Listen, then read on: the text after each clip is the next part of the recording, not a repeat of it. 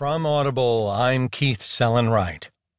From the New York Times opinion section, Frank Bruni writes, To serve is to slobber. No one besides Donald Trump was going to ask Rex Tillerson to the prom. No one else was going to pin a corsage on Jeff Sessions, pick up Steven Mnuchin in a chauffeured limo, give a box of Godiva chocolates to Betsy DeVos. A more conventional response.